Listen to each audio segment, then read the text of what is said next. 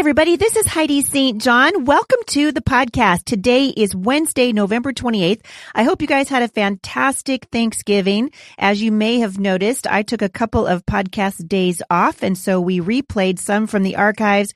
I hope you guys were blessed. Today we're going to pick it up and talk a little bit about what it means to be in search of joy. We are living in a culture right now that is really struggling with this, partly because we're so self-centered, but God in his word says, get your eyes off yourself and keep your eyes on me. If that's you today and you're in search of joy, stick around. I think you're going to be encouraged.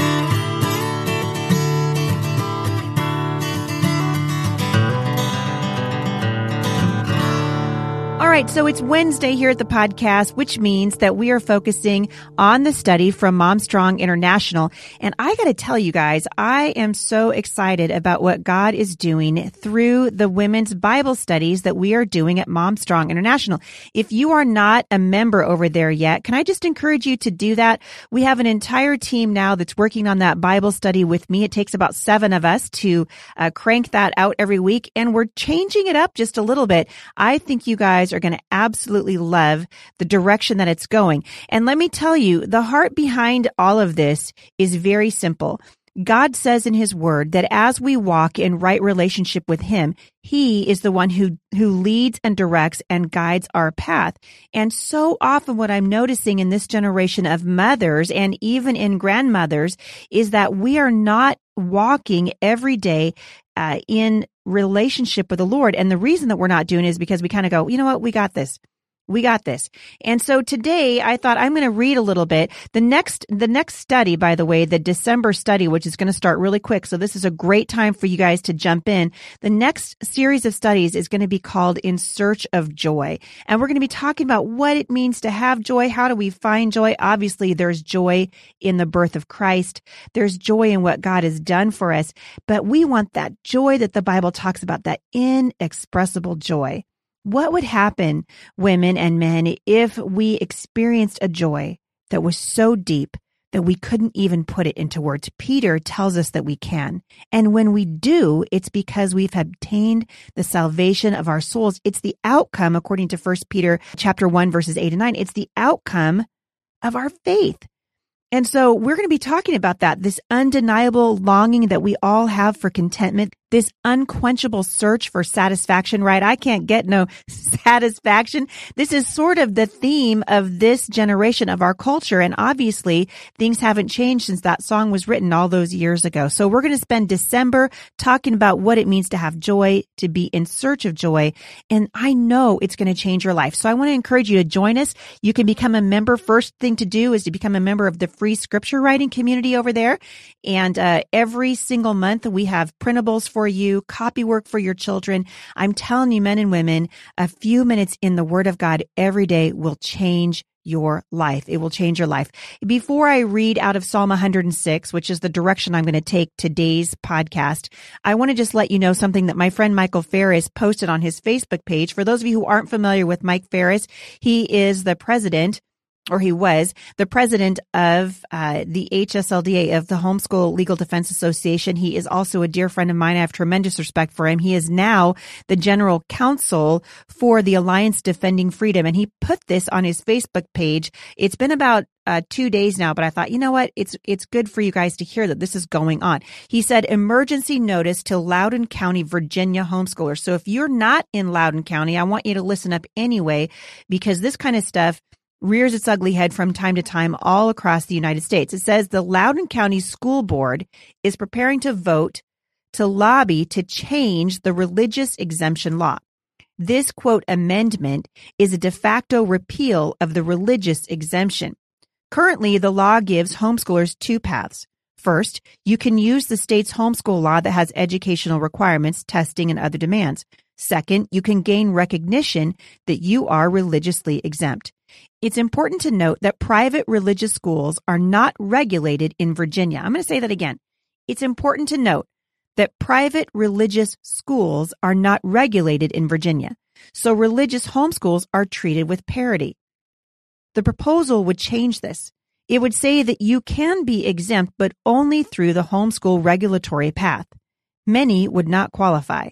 I would not have qualified, even though my wife and I are more than credentialed. I would, as a matter of conscience, refuse to comply with an approval requirement. This is the same thing the Baptist pastors did in Virginia when the state demanded approval authority. Do not believe the emails that are going out saying this is not a repeal. They do not appear to know how to read the statutes. Please turn out in force. I want to encourage you, if you're not following this story, you can go to HSLDA and find out more information. But I want to encourage you, like I always do, to please be aware of what's happening around you. Be aware of what's going on in your community, particularly where it comes to your freedoms and what's going on to kind of squelch the voice of Christians in the United States right now. Certainly, this is happening in Canada with an incredible uh, show of force coming out from the far liberal progressives in Canada, and uh, we want to keep our brothers and sisters there in prayer. I was reading this morning with my husband Psalm 106. I've been going through the Bible every year. I I I try to read through the Bible. Sometimes I make it all the way through and sometimes I don't. But I read Psalm 106 this morning and it so encouraged me as I'm getting ready to write a new book. So I just finished Prayers for the Battlefield. If you guys haven't picked that up yet, I want to encourage you to do that. And a brand new book that I finished uh, several months ago will come out in March called Bible Promises for Moms. And I'm working on just starting a 365 day devotional. And it's a huge project, as you guys can imagine, as I'm taking it on with a little bit of fear and trembling and going before the Lord. And this morning I was reading out of Psalm 106 and I was so encouraged by the message that the Lord gave me that I thought, you know, I'm going to share it with the podcast this morning. So here's what it says Psalm 106 Give thanks to the Lord, for he is good. His faithful love endures forever. Who can list the glorious miracles of the Lord? Who can ever praise him enough. There is joy for those who deal justly with others and always do what is right. Remember me, Lord, when you show favor to your people. Come near and rescue me. Let me share in the prosperity of your chosen ones. Let me rejoice in the joy of your people. Let me praise you with those who are your heritage. Like our ancestors, we have sinned. We've done wrong. We've acted wickedly. Our ancestors in Egypt were not impressed by the Lord's miraculous deeds. They soon forgot his many acts of kindness to them, and instead, they rebelled against him at the Red Sea. Even so, he saved them to defend the honor of his name and to demonstrate his mighty power. He commanded the Red Sea to dry up. He led Israel across the sea as if it were a desert. So he rescued them from their enemies and redeemed them from their foes. Then the water returned and covered their enemies. Not one of them survived. Then his people believed in his promises. Then they sang his praise. Verse 13, yet how quickly they forgot what he had done. They wouldn't wait for his counsel. In the wilderness, their desires ran wild testing God's patience in that dry wasteland. So he gave them what they asked for, but he sent a plague along with it. Lord, as we talk about this psalm for just a few minutes this morning, Father, I pray that you would just speak through me. Lord, we have so much to be thankful for. Thankful, Father, for the gift of your Son. Thankful that we don't have to fear anything on this earth, Lord, that we know that ultimately our home is in heaven, that we are just passing through. And so, Lord, I pray today, as we consider all the things that are happening around us, as we consider our parenting, as we consider our testimony before other people, Lord, I pray that you would just show us what it means to have that joy inexpressible that comes from walking in right relationship with you. Father, I pray that our hearts would be burdened to be in your word and to talk to people around us about your love, Lord. I pray that we wouldn't forget all the things that you've done for us. Draw us to yourself, Father, that we might teach our children what it means to walk in right relationship with you by doing it first. In Jesus' name, amen. So, for just a couple of minutes, I want to focus on this idea of not forgetting what the Lord has done because so quickly we forget. We're like the Israelites, right? i am often telling people, I like to think that I'm not like the Israelites. I like to think that if I was at the Red Sea and I saw God part the Red Sea. Now, the Red Sea, if you guys have never been there, the Red Sea is like an ocean, right? So you, you have to imagine this massive body of water, right? I've heard some people who try to refute what happened there say, oh, it was just a, a creek. And so it was easy for them to walk. Oh, no, no, no. This is a sea. And God did an amazing work for them. Why? because he wants to show them how much he loves them. He defends the honor of his name. He wants to demonstrate his power. And so in a demonstration of his power, the Bible records that he commanded the Red Sea to dry up. This is the God that we serve. The God who parted the Red Sea, who spoke and the world came into being, who spread the heavens like a canopy. I watched last year as the Lord of heaven's armies commanded a lame boy to walk again. The Bible says that he led Israel across the sea as if it were a desert. He rescued them from their enemies. He redeemed them from their foes. Right in front of the Israelites, the water returned behind them according to God's word and covered up their enemies. The Bible says that not one of them survived. And as you can imagine, in the wake of that, the people believed his promises. They sang his praise. And, and God's been convicting me of something in my own life. And I know that I'm not alone in this. I think that we live many, many of us in a state of reactive Christianity. We react to things that happen on the news. We hit our knees in prayer when there's a shooting or an illness or an accident or a disease that, that uh, infects the body of someone that we love. But in verse 13, the Bible says how quickly they forgot what he had done. And when they forgot what he had done, this is what it looked like. This is how it manifested in the lives of those people who had just seen God do an amazing work. And I like to think, like I said, I'm not like the Israelites. Like I would never forget if I saw God part the Red Sea in front of me. But do you know what, men and women? According to what people have done for millennia, I probably would forget if I didn't walk every day with the Lord. This is the first thing that the Bible records happens when God's people forget what he had done. The first thing that happens is that they won't wait for his counsel. I want you to think with me for just a minute about decisions that are being need, uh, that are needing to be made in your life right now. Are you waiting for the counsel of the Lord? We live in a culture of instant, right? We love us some Amazon Prime. We love us some instant. I bought something the other day for Christmas and uh, I noticed that it was on back order and it wouldn't be here until around the 20th of December. And I was like, wait a second, it's the 21st of November. I should get it in three days. And, and I started looking for another retailer. And I got to thinking, why am I in such a hurry? Because that's how we are. And unfortunately, that, that spills over oftentimes into our walk with the Lord and those decisions that we need to make. We, we neglect to wait for the counsel of the Lord.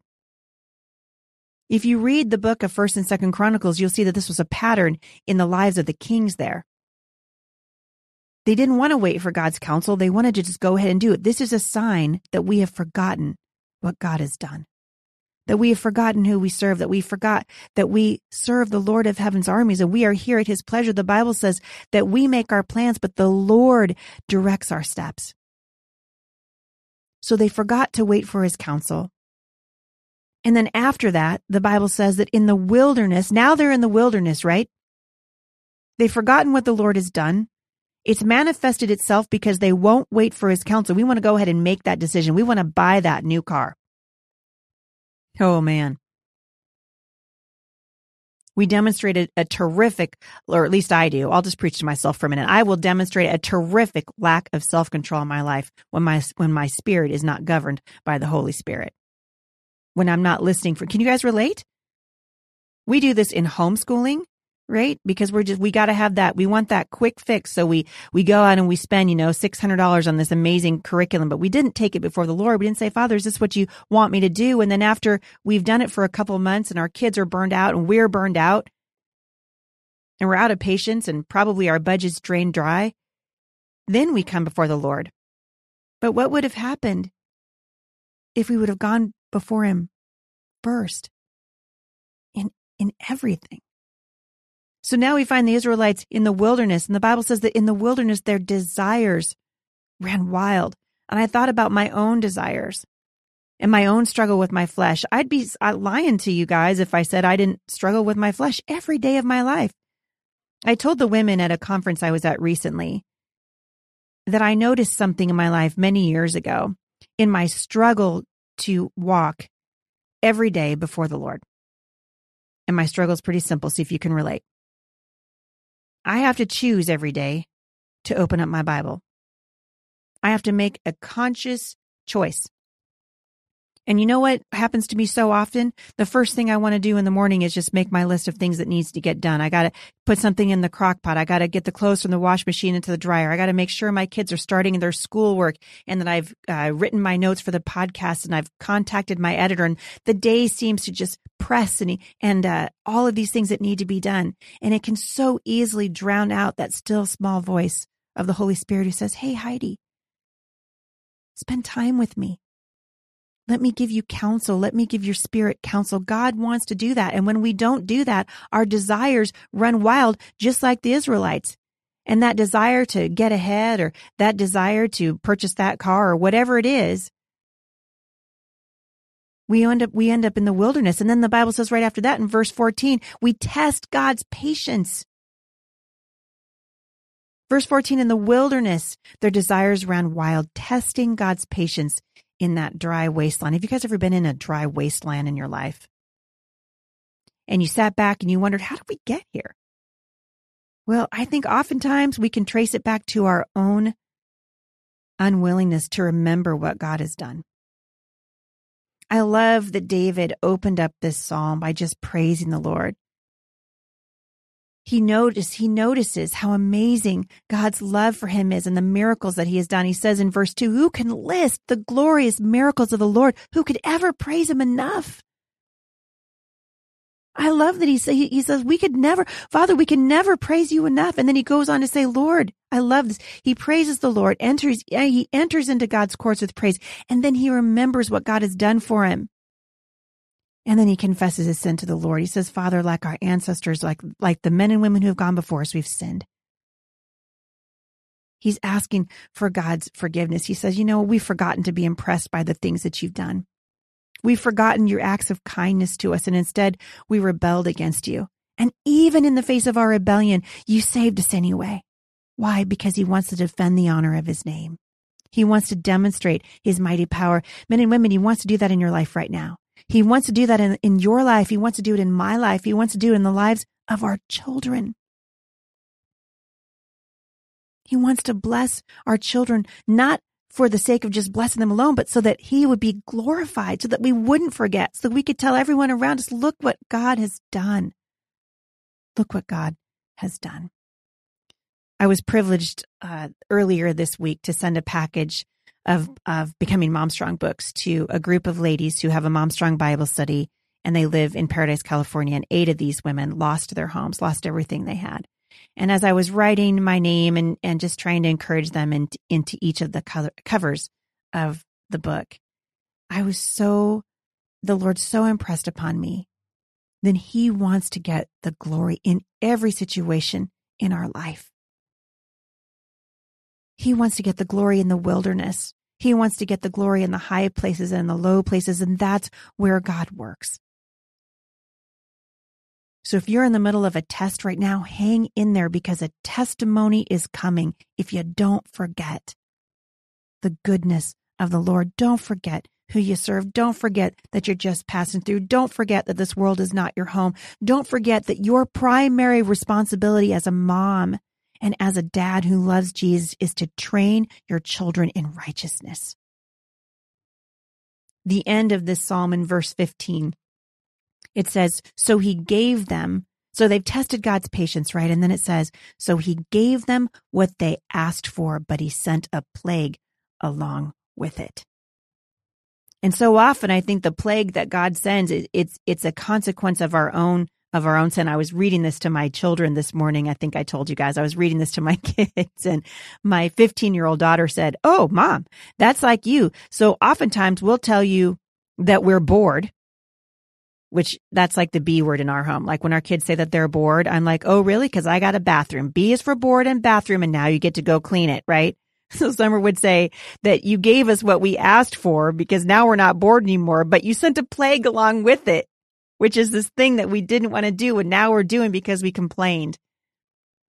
And it's kind of the same way. I just, I had to laugh when she said that. I was like, yeah, it's kind of the same way. I have a friend of mine who says that God wouldn't need to do anything except for abandon us, except for to remove his hand for us to suffer the consequences of our own unwillingness to remember the faithfulness of God and to walk in right relationship with him. And so as we come into the Christmas season, I just want to encourage you, keep your eyes on the Lord this season. Don't worry so much about spending all that money on Christmas gifts. We're going to talk about this as uh, next week on the podcast. I just want to encourage you, spend your your time and your resources in the things that God wants you to invest in. Don't move ahead without asking God for counsel, even in the Christmas season. Before you make all those purchases, say, Father, what do you want me to do? Our Christmas tree, you know, every year I have a battle with the mice. You guys have heard me say this. And this last Christmas, again, I, I pulled my stuff out just a couple of days ago and the mice had gotten into containers that I thought were closed. And every year I throw things away. Every year. Every year I throw away uh, heirlooms. Every year I throw away. This year I had to get rid of a Christmas tree. Uh, and uh, we, my husband and I were like, should we buy a Christmas tree? Well, of course they're, they're expensive right now because hello, it's Christmas time, demand, uh, supply and demand. And so we made the decision not to do that. But it seems ridiculous. We are like, Lord, what do you want us to do? And I knew in my spirit immediately, don't do it. Like my flesh is like, do it, do it, do it. Spend the money that you don't have on the thing you don't need that you'll only use for three weeks and you could probably buy it cheaper after Christmas. But my flesh wants to do it. And God's saying, take every little thing before me and I'll, I'll help you. I'm, I'm my word, a lamp to your feet and a light to my path.